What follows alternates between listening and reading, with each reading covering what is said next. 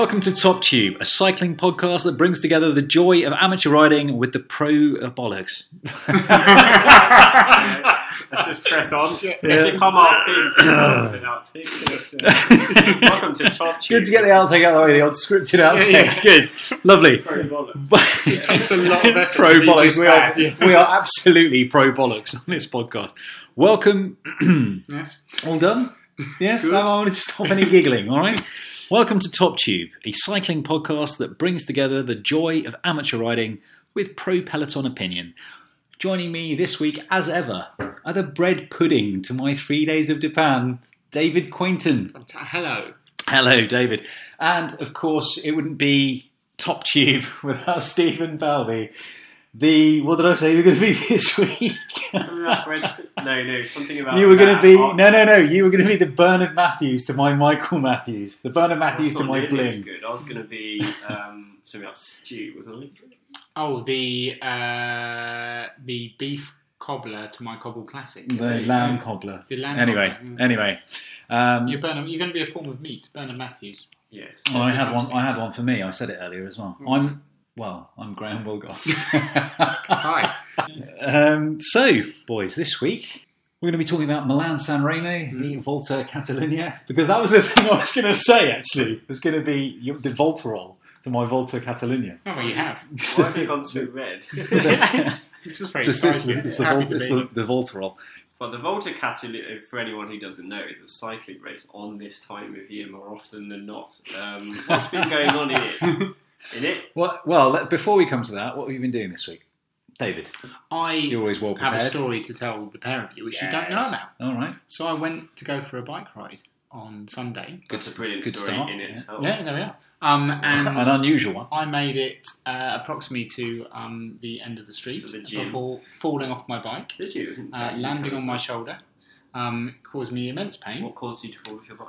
Uh, Going very slowly. uh, yeah, w- uh, what caused instability um, caused me to. No, but when you go really slowly, sometimes you, you know. I could, I wasn't getting my pedal in, so I wasn't in my foot and pedal. So um, fell So- over, hit so- my shoulder on the curb, and um, as you know, I, I had a shoulder injury earlier this season. So I hopped off down to um, the emergency ward for an X-ray and sat in a little room with a guy, and he said, "Well, um, it's not a break."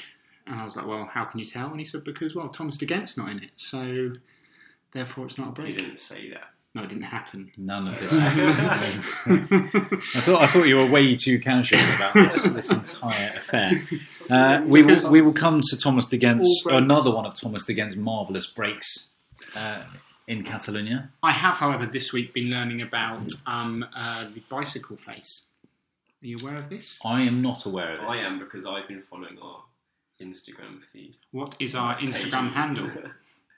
Uh, Stephen Is it at TopTube?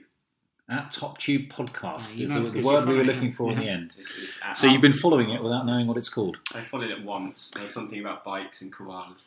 Tell us, tell us, tell us about So- bicycle face. Um, back in the day when it was not considered uh, a very um, feminine thing to do to ride a bike, uh, Not like and- nowadays. Nowadays, you know, it's, it's very much encouraged. Um, one of the reasons that uh, men said that women shouldn't ride bikes is because they may get bicycle face. And what it was considered is that riding a bike puts so much strain on you, and you have to. If you think about how Fabio Aru, who's gone for an operation, hasn't he, on his um, uh, Face. i- no, it's iliac, iliac nerve, which Well, we is were your iliac nerve is the one that uh, runs down your back, back of your legs, and basically, um, it, if you get it, it can make one leg less powerful than the other, and that's the problem that he's had. So he's now Fabio going Aru has a nasty case of Yeah. Fabio Aru face. exactly that sort of strained face that he does. Anyway, he's going to be out three or four months, but uh, he famously pulls a lot of gurning faces uh, when he's putting in effort, Plus, and those gurning faces are unaccounted. apparent. He's also extraordinarily ugly. Uh, Well, I mean, I'm not going to pretend for a second that I look any better Well, when no, putting exactly. in I think some we're all serious, when, when we're putting in effort, serious effort and, on and a that was considered very uh, unbecoming. It was therefore actively discouraged. In fact, there was there was even um, there was even poetry written about it. So here, uh, this um, rhyme. Here we are. a discouraging and uh, Yeah, this is this is what people were women were told when they were. paternalist way. Well, Um, the latest feature discovered by Cranks on the faces of ladies fair is known in the great cyclistic ranks of the world as bicycle stair. The stairs, so 'tis said, on the face of the beauty would frighten a mule from the path of duty. I think discovered by cranks Yes. is, is, is the most appropriate line in that. Um, so yeah, bicycle face, bicycle eye or bicycle stair. So Blimey. basically, don't ride a bike too much um, in about 1910 because you may end up with bicycle face.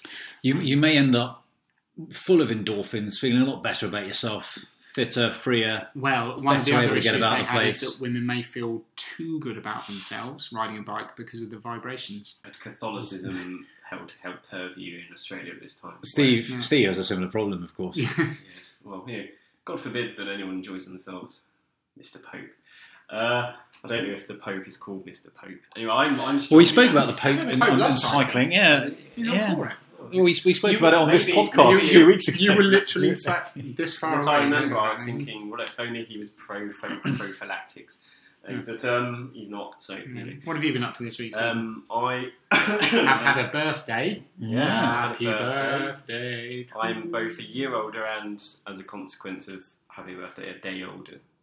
It's, you know, crazy, crazy maths. Still younger than Alejandro Valverde, Yes. so you can still be world That's champion. because he's 427. Yes, exactly. So you've got a number of Um, centuries to go. Still got a chance, Yeah. although you probably look about as good as he does in the uh, in the world champ stripes.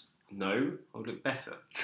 actually, he's all right. No, I take that my initial criticism back, actually, because I said that he looked rubbish, notably rubbish. Some people don't look good in stripes. uh, That's yes, just how that's it is, true. I saw him in the black- uh, they are swim steaming. He was also out on a training ride. This in is in the the point. black jersey with the stripes, and I thought he actually looked. I mean, this is all Well, totally no, subjective. because- I thought he looked a lot better. Because the clothing manufacturer for Mo- Movistar in Europe had, I'm going to say, it, dropped the ball last season because they rushed out a kit when he won the World Championships for the last race of the season, and he looked pretty crap, to be honest. And and then over the off season, they they essentially improved that out of sight, and he's now sporting black shorts instead of the normal Movistar navies, um, which is a very sensible decision. And he, to be fair, looks okay now. Uh, still not as good as Sagan, but uh, Who is? I mean, no one looks as good as Sagan. No one looks cooler. It's like some sort of official edict from Yeah. the UCI that no one is allowed to look cooler than Peter Sagan on a bike. So, what have you actually been up to this week? um, I was actually trying to get um, both of both of you two to. I was trying to institute a new tradition and say we should go to. There's really no reason living in London that we shouldn't go to races such as Paris Roubaix every year because it's just a short. It's a ride down to a ferry. A it's a it's a sleep on a ferry, and then a ride to to the shortish ride to to um, the location. I've, I've, I've slept on a ferry before, but I, dro- I, was, I, was in, I was in a car No, and then and then slept. You know, went upstairs and slept on the seat. What do you do with your bike when you you ride hold to- you lock it up in the car hold. You, you do just lock it up. in the Really car have never been I was, so. I, the No, very I same have. thought just crossed my mind. So when I did the uh, London to Amsterdam ride for Mm. Prostate Cancer UK a few years ago, Yeah. And won it. um, the one and only, yeah, the one and only time. That's actually, I was a lot lighter Who were you against? Was it a bit Yeah. like me playing at I was against. I was against some of Stephen's favourite people. I was against basically a football crowd on bicycles. Oh, yeah, yeah. Um, anyway, that's by the by. But we took the ferry from Harwich Was this the over first time to. I've heard about that? Extraordinary. Well, because I'm not a boastful man on the whole. Actually, when it comes certainly when it comes to when it comes to the bicycle, because you two are, are that much better than me. Actually, that's another thing to come to, but we'll, we'll come to that in a second. Mm. Did you progress to non-cotton tops at this point? I had, yeah. No, this is this is probably peak That's why I won. peak will go on a Mm. bike. Um, right, what was my point? So we went Harwich to the Hook of Holland, Yeah. um, and it's the overnight ferry. Um, but you you just lock your bike in the in the car in the car pool car car. I guess no one can go anywhere with it, can And, they? And- like- well, uh, so the only thing is that in a ride like that, you've got safety in numbers because Mm. there are that many bikes there. Presumably, you'd have a fair number of people taking their bicycles over, so you might still have that same safety in numbers. But as ever, if you are locking up a bicycle, the thing you have to do is make it less appealing than the, the one next to it Mm. or the one you know, in in close proximity. The other thing I was coming to was we've had a bit of listener feedback, haven't we, on who ooh, the the, the sort of established hierarchy Oh, yeah, indeed. between yeah, the yeah. three of us and she said she she thinks she's got it by now, Yeah. and that I am obviously the the fattest and slowest.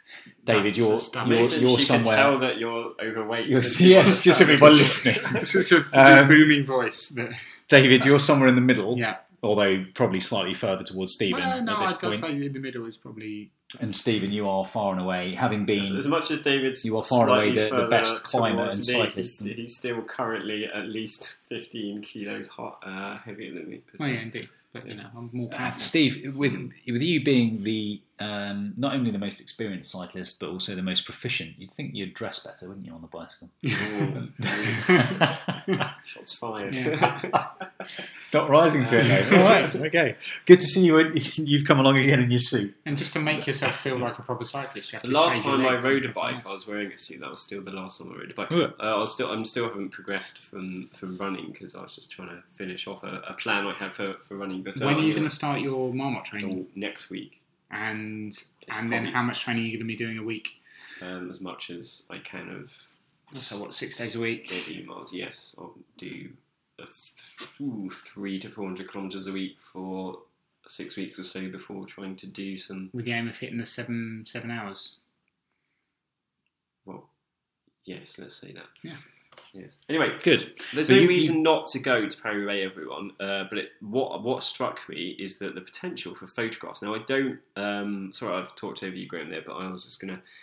This is my point for the day, which is you know when people go to sports events and they and they watch them through their phones these days. Hmm. Now, in the first instance, try not to do that because you might end up not realizing that a cyclist is coming towards you. And as we've learned from which race was it? Was it the Tirreno? Oh, gosh, yeah. you should the- always look when you're crossing the road at the best of times, but the, certainly the during a first stage, race. wasn't it? The TT, Yeah, that was the, Yeah, the team TT. Yeah. Yes. Any word on whether that guy sustained? Appar- no, no. Apparently, he was fine. Amazingly, He two bikes, two Yeah. bikes hit him, In the and image, they must is- have been going 60 k. We've got the video Yeah. on our Instagram feed. If you go back a, a couple Well, of because he posts, laid there and- prone after while EU licensing laws on copyright allow it. Oh yes, no, yeah. But but but what what struck me is that you're never going to get closer to the riders as you are are during a, a hard trench um, section during Paris Roubaix, where they're skirt yeah, they're brushing their elbows against you and going relatively slow along those cobbles, and, and an unparalleled kind of opportunity for some great photography, particularly if you stand on it. Yeah, within within a kind of hundred miles of where we are right now. So, are you going to pray for rain because it will give you a better picture of the riders, or are you going to pray for a dry Roubaix because it will Stephen's make the only person who wants to it will make your watching experience that much more comfortable? I like the dust that they kick up. Actually, I don't. I Well, apparently, you feel ill if you ride through the dust and you're coughing up dust for sort of weeks afterwards, Yeah, or yeah. a couple of weeks afterwards. Well, we've, we've, I mean, we've all ridden According to, through. according to Magnus Backstedt. We've all ridden somewhere dusty, bang. and and, and which isn't even as uh, you know any, anywhere near as uh, as hardcore as that is, and you still feel you still cough it up You afterwards. feel, yeah, apparently you feel like you got flu. Right then, well, shall we move almost seamlessly into last weekend's Milan San Remo? It's a good race, wasn't it? Wonderful race. Well, When I wonderful, say good wonderful race, last last 20k, 10 10k, yeah. It's from the, it's, it's the Poggio really, isn't it? The Cipressa doesn't really. Oh, there was a, there wasn't a, there was a decent attack. on I the thought it was. year. I thought it was about the slowest climb of the Cipressa that I can remember. That's because they only really started halfway up, and that, interestingly enough, you mentioned that was the reason cited. Plus, the rest, the preceding race was relatively mo- uh, tame until that point. That was the reason given by Gazzetta dello Sport for it being one of the fastest ever climbs of The Poggio. uh, Poggio, Yeah. yeah. and really select elite group. An unbelievably, if you were tuning in for the last 10k, Yeah. then you would have seen an unbelievably exciting final group. So we had well, as is always the way at, at that race. no, not all. I mean, not always. You don't always have the most recognised riders at the front. You know, no, there's but it's a very the last kilometres in that race are always one of the most nerve shredding and heart pounding of, of, of the season, and and this this weekend's was So- an exception in that respect. Wout van Aert, Alaphilippe, uh, Ollie, Na- Ollie Naesen. who who finished second Yeah. eventually. Well, Van Aert and Trentin blew their chances. Well, Trentin was gunning it though. Yes, no, well, it was a tale of kind of race brains, really, for me, not just pure strength, because I predicted that Sagan would win. I thought that he would get in a situation. It went as according to my prediction in terms of Alaphilippe would have to make the attack on the Poggio, and so he did. And he would be marked in the fashion of Maradona by Gen- Gentile. For a football reference there, you're welcome. Um, and so that proved, and entirely to script in that respect. Where it deviated from my prediction was that I thought he would be forced to go on the front as the favourite. And he was absolutely amazing, not just in his strength, but in his tactical Yeah, nous, because he immediately, having made the break uh, and split the race, went straight to the back of that group and did no work at all from that point on. Whereas Sagan was again forced into being the one who. Do you think part of that was maybe that he also couldn't? I mean, he was he could No, he's just just been, that clever. Yeah, it's, just- it's not that he was at back, that point. He took the risk. He said, "I'm going to go back. Like, this is the way I'm going to win the race, and if I'm forced to do the work, I won't be able to." And that is the position that Sagan has always been put in, Hmm. where he is forced to do the chasing, to force the ride on the front to make the break work. Yeah. And that always saps his strength. And Sagan, I don't know, you know, I think he was visibly disappointed that he was focused on Valverde on one side and sort of let Alaphilippe go. And it was a relatively slow coming into the finish, and It was. started the so- sprint. now, was that because speed. was that because they were toast by that by that point? Because Sagan started his sprint a little bit too late for me, um, or or maybe just didn't time it right at all. Well, he was distracted by Valverde, and then Alaphilippe went with Ma- Mohoric um, in front of him, and got a slipstream at exactly the right moment. He stuck at the back the whole time, went at exactly the right moment. He let others do the chasing. He let Trentin and Wout um, chase. And if Sagan had been on Alaphilippe's wheel instead of blocked in, then who knows? But you know, it was an absolute masterclass. and and who else was up there on the on the Poggio, David? Who you called actually? Simon- Simon. Clarke. Yeah, Yeah, Dumoulin Yeah, was yeah. there. Simon Clarke. He finished, wasn't- he Simon wasn't Clarke finished ninth in the front group. Yeah, very good. Just behind Miles Ma- out Michael. Matthews, who Uh, no, just I'm ahead sorry, of Michael. Matthews was 12th, wasn't he? What Dumoulin said was that he was right on, he was right on uh, Alaphilippe's will and knew that Alaphilippe would attack. And after, he's not the most punchy rider to begin with, but after a lot of training camps and, and preparations for the Giro, he didn't have in his legs that that spring. That He was he was always slightly behind that front group Yes, as well. and he tried. He said he tried to go to hold Alaphilippe's wheel, and he just couldn't. And then he made it back on the descent. But from that point on, he was absolutely at his maximum. Once he caught up again, he had absolutely. Given nothing. what sort of rider he is, I, I think that's a pretty remarkable ride. Yeah, to be honest. Yeah. And, um, and the same from Nibali as well to actually still make it up in that group, given his form so far this year. I Yeah. thought he did very well. Oh, easy to forget just how good Nib- uh, Nibali's ride to win it last year was as well. Astonishing. Uh, his, his sort of solo if breakaway, I- and he had, I and he had time disagree. to celebrate. I disagree. I think he he didn't win that because he was the strongest rider. He won it because he attacked, and Sagan made the decision to ignore him, and it, no one chased him. And if he was as heavy as a favourite as Alaphilippe, there's absolutely zero chance he would have got Yeah, but he, took he took his chances. It was remarkable. I, I encourage anyone to go and watch the 28, the last 10k of uh, the 2018 race uh, again. Actually, his his attack was astonishingly committed, and he wasn't guaranteed to win it until the last 300 meters. At which point he kind of started to slow up. But um, I thought it was incredible. You're you're right that he was, uh, I guess. What's the opposite of a victim of his circumstance? He benefited from the circumstance around him, but it was still an incredibly committed win. He's an. So you mentioned mentioned Michael Matthews there. Um, Who's had Finishing 300 outside kilometres 10. of racing miles this entire season. Has he? That's good. so he's done he's done pretty well to take the stage today at, uh, at the Volta Catalunya. Uh, and today's stage was expected to be a sprinter stage in the end, wasn't it? After Yeah. yesterday's, um, and we've already mentioned him once. Well, I've already mentioned him once. This podcast, Thomas Thomas de de Gendt. Gendt, um, who Remarkable break, uh, as as is his want. He's it just That's what he does. his ability to ride for 50 kilometres on the rivet is incredible. And there was there was a point about 10k from the end of, of the first stage where they all the whole peloton just were like, It's, we, we yeah, can't- we know who it is, and and um, We're I'm not catching sure that played a part in it. yeah for sure. Well, Thomas again wasn't on the rivet because, of course, you can't ride that far on the rivet. What he was doing, he's very smart. He, you know, he makes uh, he collaborates to some extent with the peloton who will let a gap go um, because it's in their interest to not have to chase. But as soon as that gap gets too threatening, there will be a signal usually that it needs to be shut down. They wouldn't have wanted Thomas de Gendt to end up nearly three minutes ahead of them at the end of the stage, though. The peloton, I think, underestimated how strong he was at that point. They certainly should have shut him down earlier. And in fact, if you watched it, the the main protagonists, uh, the the big teams, let the smaller teams do most of the I, chase I, work. I am sorry. I actually had no idea that again won that stage. I assumed you were just talking about it. Well, that's actually remarkable that he did that. What is what happened there? What what actually happened? Oh, It he- always he- helps to watch the races. he he broke early, yeah, relatively early, and and stayed away. with Marte, Well, who, they- who didn't have great legs, and so he spent 60k on the front himself.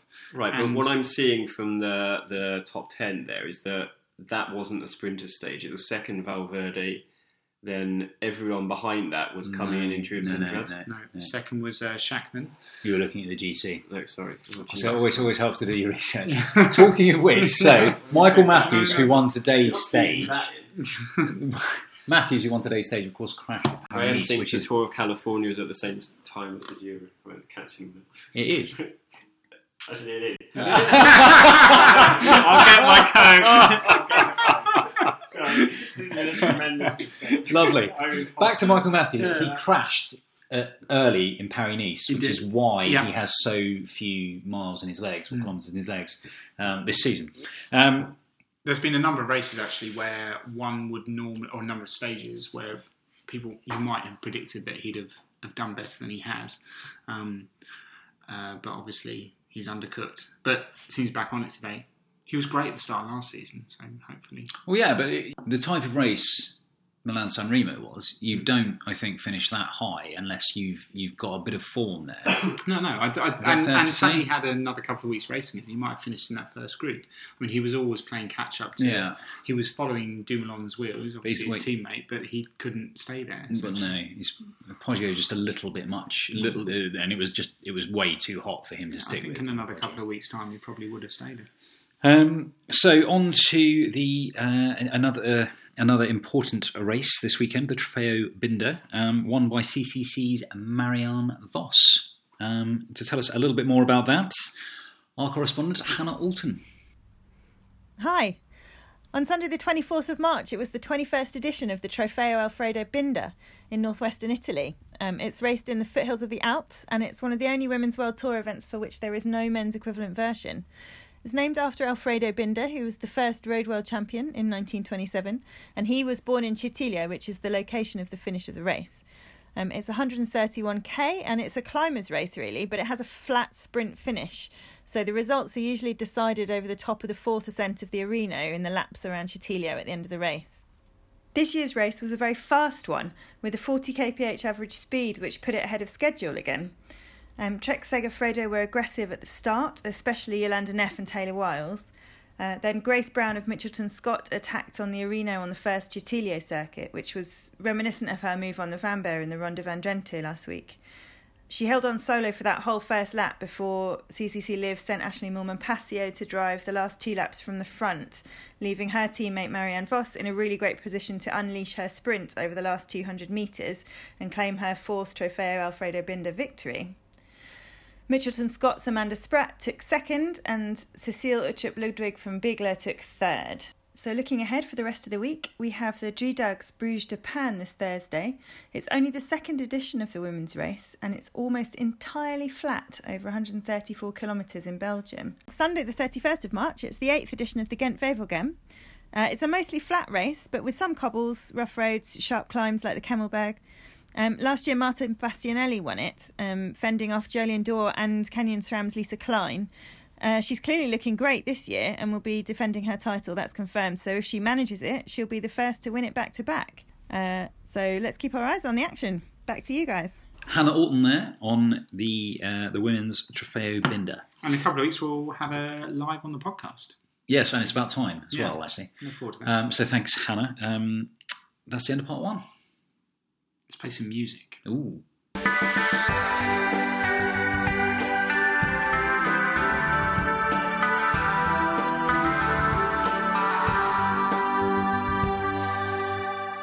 Welcome back to part two.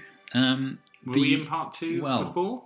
I don't think we were. No, I think it was the end of part one before, wasn't it? It's, it's tradition. That's how it works. Um, the the Volta Catalunya then, uh, the traditional, well, arguably the start of the climbing season, in many ways. if you will. On that note, should we talk about our favourite climbs as, as amateurs, or in, in some of our cases, rank amateurs? Just how rank looking, looking at myself. Um, Why don't you tell, Why don't you start by telling us? I'm, I'm looking forward to hearing what your favourite climb is. You've obviously ridden many mountains with many variously talented cyclists as well. variously. I rode I rode a few Pyrenees with uh, Me. The, well, I've ridden one with you. Yeah. I think one. Yeah. Which Yeah, is of no, course we did Hautacam. one, Yes. Um, I've ridden several It's with team, Hautacam. with Team Rwanda. Mm. It's just- You're toast this week, mate. Sorry. Come back to us next week. You did Tourmalet with Team Miranda, didn't I did Tourmalet, and that- Tourmalet was excellent, and that's definitely up there Mm. because I I paced a chap up there from uh, one of the American guys um, called uh, well, we, his name's not actually Austin, Mm. but we called him Austin. So I think I think he's from I think he's from Austin, Texas. Oh. So that was definitely up there um, because again, I think that was that might have been my peak climbing weight Right. actually, and I'd ridden myself in. It was the third day, How much do you Um, think you weighed? uh, probably about twelve stone, which for me is pretty good. I'm Uh, looking but that was that was with a, that was in a race um, called the Twat Tap, Mm. which I don't think is still going, um, but it's an excellent race. Um, Ventoux has got to be up there for sheer sort of majestic Yeah. history. Aren't and- you interested to know Six.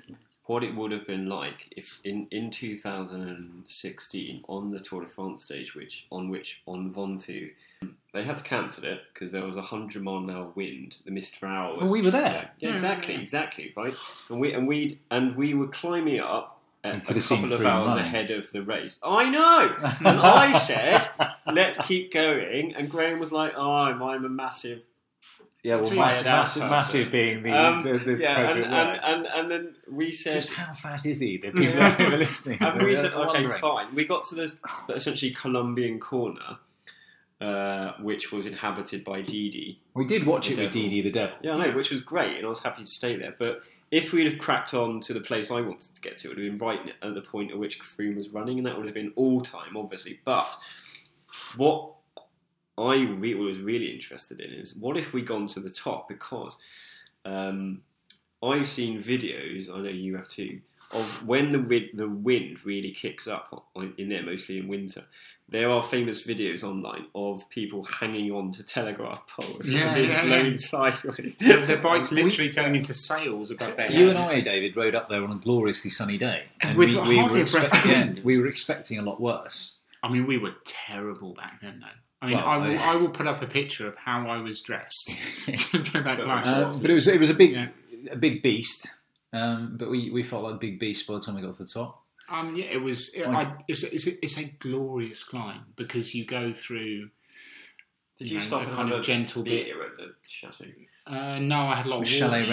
I had, I had a baguette there waiting for Graham actually. Well, so my my overwhelming memory from that, apart from the the obviously the elation of getting to the top, Hmm. um, was cramping up. Oh, Um, yes. I think just it was about. just after the half. Tom just after the Tom Simpson Yeah, yeah, it wasn't long. memorial, I think.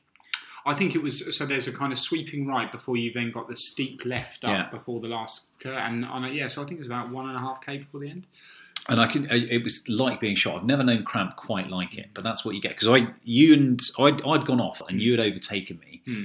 It was the bike. It was the higher bike where I had to get off and manually change from the big ring to the little ring as well. And my one would only select prime number gears. So we, we did it. We we always like, did it with a, a proper handicap, even even more so than uh, than our own ability at the time.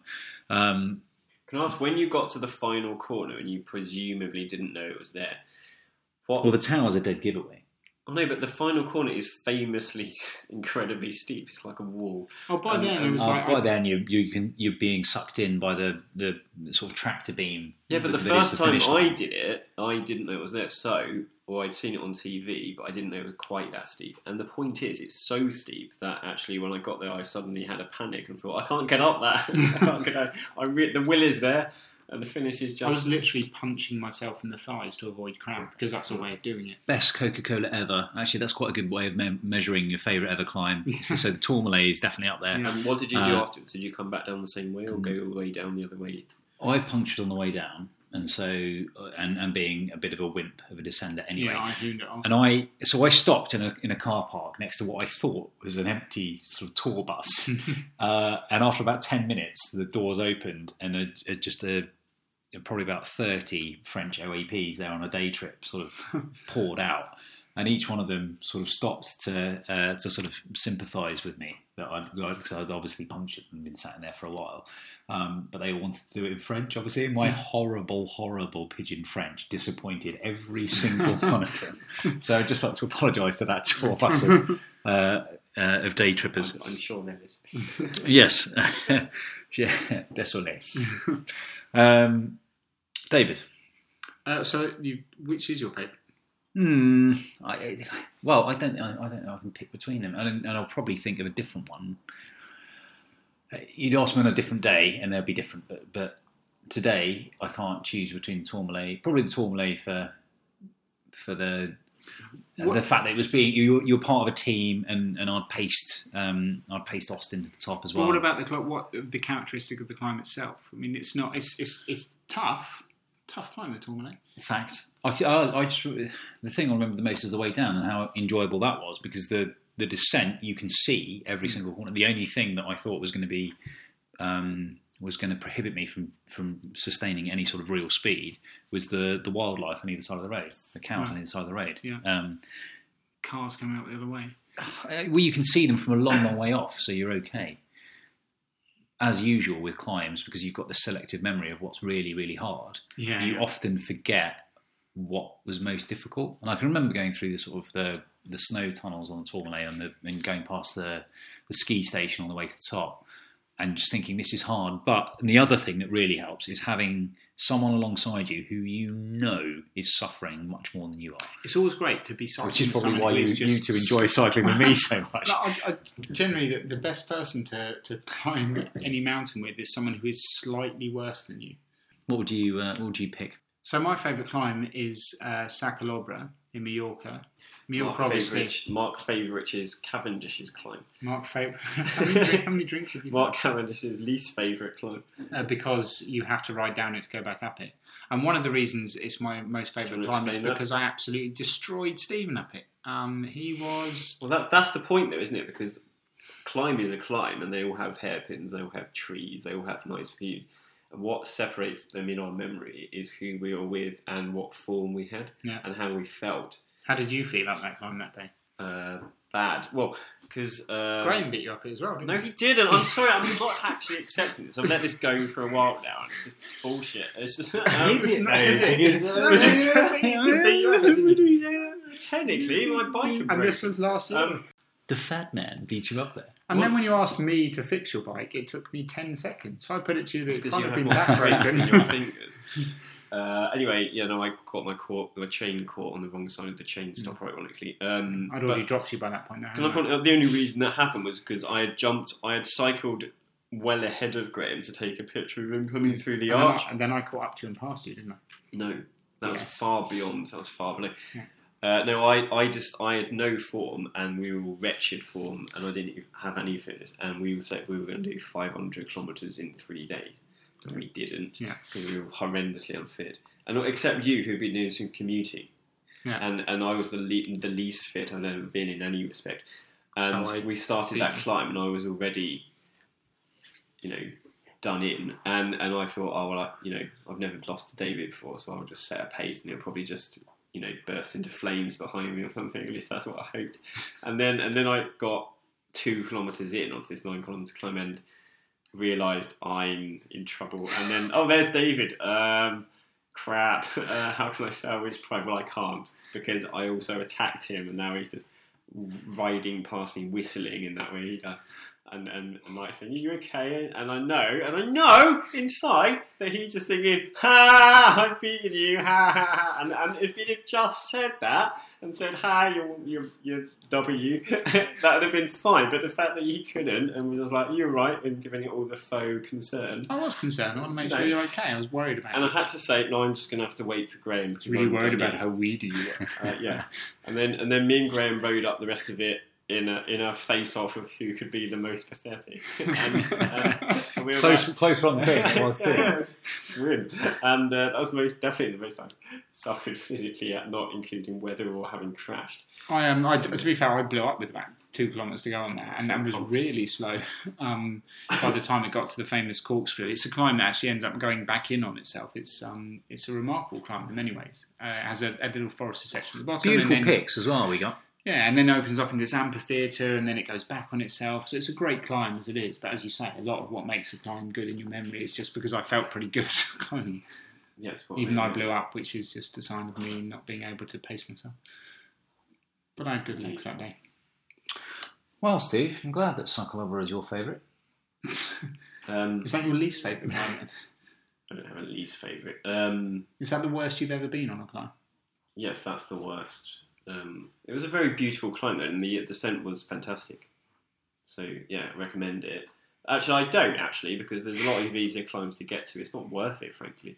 You, Mallorca is a very good place to go to because of all the cyclists there, um, and it's very enjoyable. But to Sa Calobra, it's out of the way, and you have to from the the approachable side. You have to cycle up it, then down it, then up it again.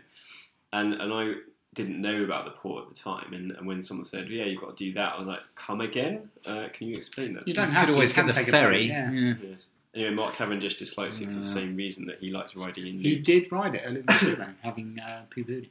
That's because he, um, well, it's the main climb on the island, obviously. So Puig Major. It's a very good descent. Puig and Shaw. It's dangerous because there's a lot of cars in it. Do you want to talk about the cars in the out the Italian drivers on the Swiss-Italian border? and how they tried to kill you. What's your favourite climb, Stephen? Uh, Angliru. Quite like the Umbrail, actually. That was very pleasant. The umbrella it was Oh, quiet, it's very and pleasant, even though you were very ill. It was well. All I the, all the grass was well manicured because it was in Switzerland. That's, that's, that's, a, that's a lovely climb, the Umbrail. And we, ah, that's where we saw the guy on the on the bike stacked on top of a bike. Oh right? yeah, describe that. Because it was so weird that I had to phone you and say, "Did you just see?" and you were like, "Did you just see?" Yeah, yeah. And then we had to concur that we'd seen one bike with another bike mounted. It was one rider on top of two bikes stacked on top of each other. It's the weirdest thing Hmm. I've ever seen. Climbing an Italian. It wasn't climbing; it was going down. Well, yeah, I mean, it Anyway. obviously he'd got up there. My favourite climb is Angliru simply because I rode up it with um, my son when he was twelve. And where is Angliru? For Or was he ten? He was ten. Sorry. Where is it's Angliru? in- It's not in the famous Picos de Europa in, in northern Spain, but it's not. It's just outside, um, near Lacos. It's in north, Lagos de northwest Spain, Covadonga. basically. Um, and it's, it's not the most easy to get to, but it is very famous nowadays as one of the more established difficult climbs in the Tour of Spain. They do like to throw their goat tracks in there, don't they? Um, but this was an enjoyable climb because um, Dylan was had his little Doors Espoir um, bike with tiny, tiny gears, and he Flat pedals, not even clipping. yeah, yeah, in, in his in his, In his running trainers, kit. Doing Um, it at 10, that's, that's spectacular. How long did it take? Because I mean, for Oh, so if, if, if we went to the bottom of it, it would take almost two hours, I think, generally, wouldn't it? So how much did how long it take? Oh, I mean, I didn't time it. It was just a case of getting there, and he obviously wasn't able to do all of it without stopping, and neither would I have been because I realised that on I had a fifty-two um, twenty-five gearing, and and if I was doing it on my own or with one of you you two, I would have really struggled because it's so steep. the first half is fine; it's a sort of nine percent. It's enjoyable, and then the second half gets up, kicks up to twenty-three and twenty-four percent quite regularly to the point where we would see a sign. If you were going along in the home counties and you saw a sign coming up that said 13 or 14 percent, you you would say, "Oh my god, brace!" And it got Yeah. to the point where there were so many very very steep sections that whenever we saw a 13 or 14 percent sign, we we heaved a sigh of relief uh, for some respite. Um, so anyway, yes, the, the the steepness was such that I was having to wrench on my bars um, to get any torque. And Do you mean 5234?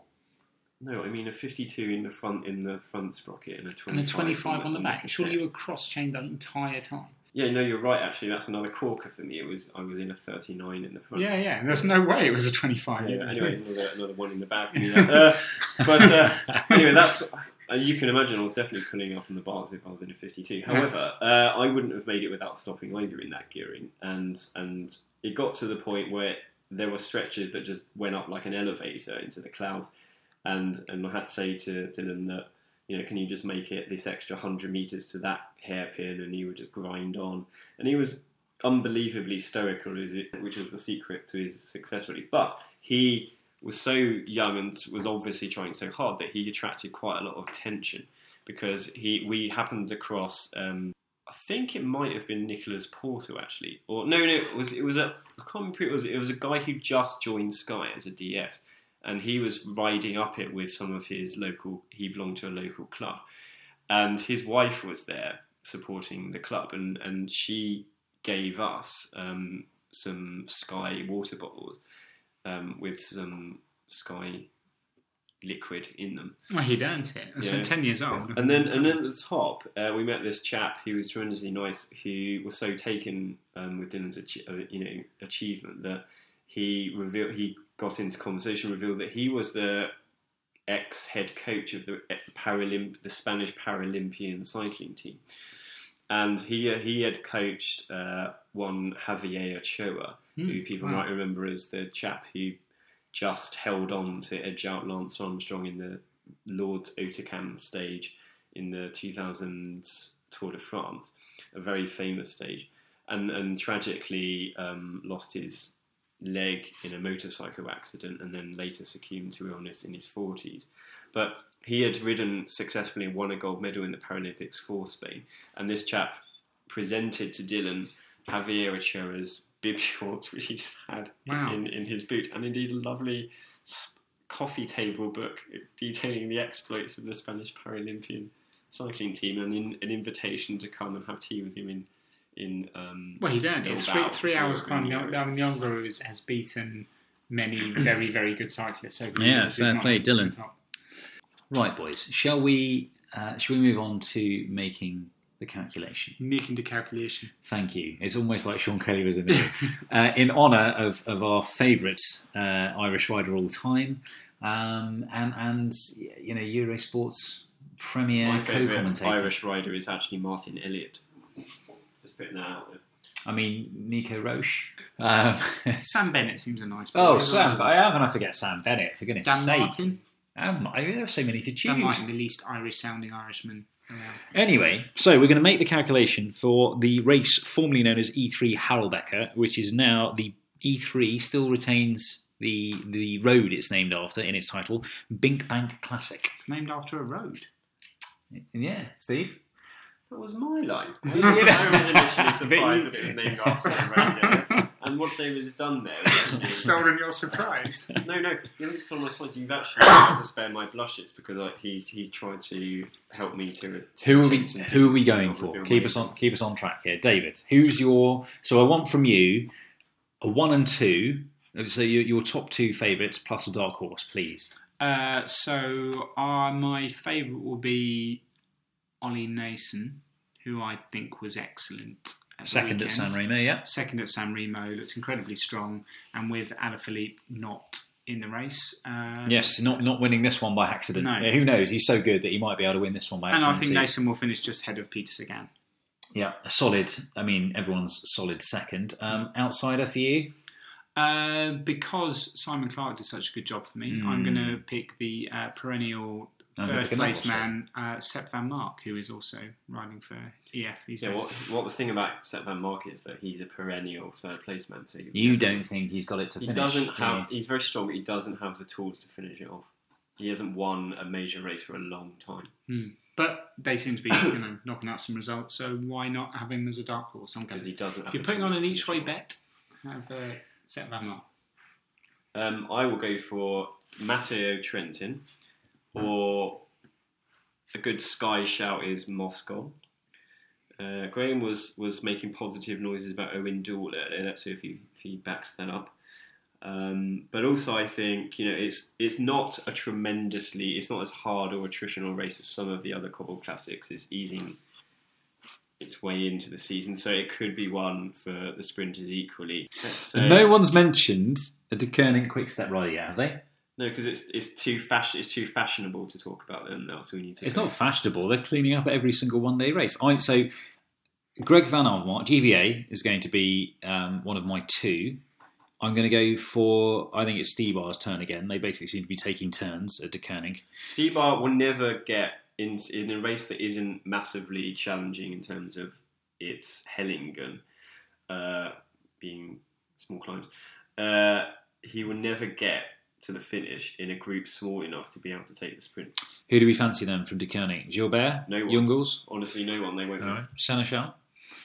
Um, my dark horse, I am backing. I'm, so I would have not a dark horse, obviously, but I'd have loved to have said Sagan, but you got in there before me. I- I- not, And he's, a- he's no not surprise to anyone. anyway, no. so- Um, but my dark horse is is Owain Doull, um, who finished second after a dig off the front as well at, at Kuurne, Brussels Kuurne. Had he and had it looked support, like he looked very strong. he looked like he could have caught Jungels, but him, Jungels him and obviously Yves that Lampaert, off. if and- they'd worked together, would have caught Jungels. but Mm, Jungels was strong. I could even see a Magnus Cort Nielsen winning in a sprint.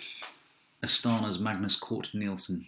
Astana had a very good start to the season. Well, they're- They're there's- looking to they've- reassert themselves as the most the most successful. But the, they've they've done it in the stage races so far, haven't they? Well, there we are. That's that's our making the calculation for this week. I think that's uh, it's time to leave it there for another week. Please do follow us um, on uh, Top Tube Podcast on Instagram and Twitter and Facebook. and Facebook, all of the social platforms. By this time next week, Stephen will have actually watched some cycling, which will be nice. Well, yeah, which we're all looking forward to. Hi, Steve- George. I'm going to watch some cycling. no, none, none more so than Steve. So, Steve, it's it's it's good night from you. Salut. David, good, goodbye from you. Yeah, goodbye. Goodbye, and it's goodbye from me. See you next week.